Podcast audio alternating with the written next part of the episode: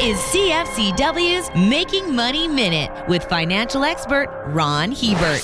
If you're thinking of buying a new car or aircraft over $100,000 or a boat over $250,000 to get you through midlife crisis, you probably want to do it before December 31st of this year. Starting in 2022, the feds are launching a luxury tax on these specified items that is expected to raise $604 million in additional revenue. This new tax will be calculated at the lesser of 20% of the value above those $100,000 or $250,000 price tags, or 10% of the full value of the luxury car, boat, or personal aircraft. It will apply irregardless of whether the item was purchased outright, financed, or leased over a period of time. For more information, listen to our Making Money show hosted by Ron Hebert and Gord Whitehead, letsmakemoney.ca or cfcw.com.